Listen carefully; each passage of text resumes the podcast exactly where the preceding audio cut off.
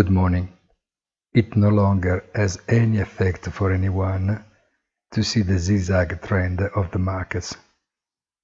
But there is more than one voice that outlines in the recent schizophrenia an evident feature of the bubble. Now it's silver's turn, but the bottom line is an increasingly stronger resemblance to the gambling table that worries.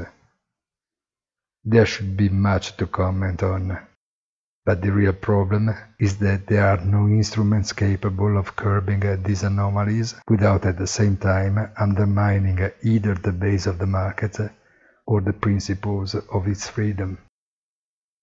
It's a dilemma that is reflected in prices in a general way and creates a sense of anxiety only apparently masked by the sessions such as yesterday's when markets resumed the upward path but normalized.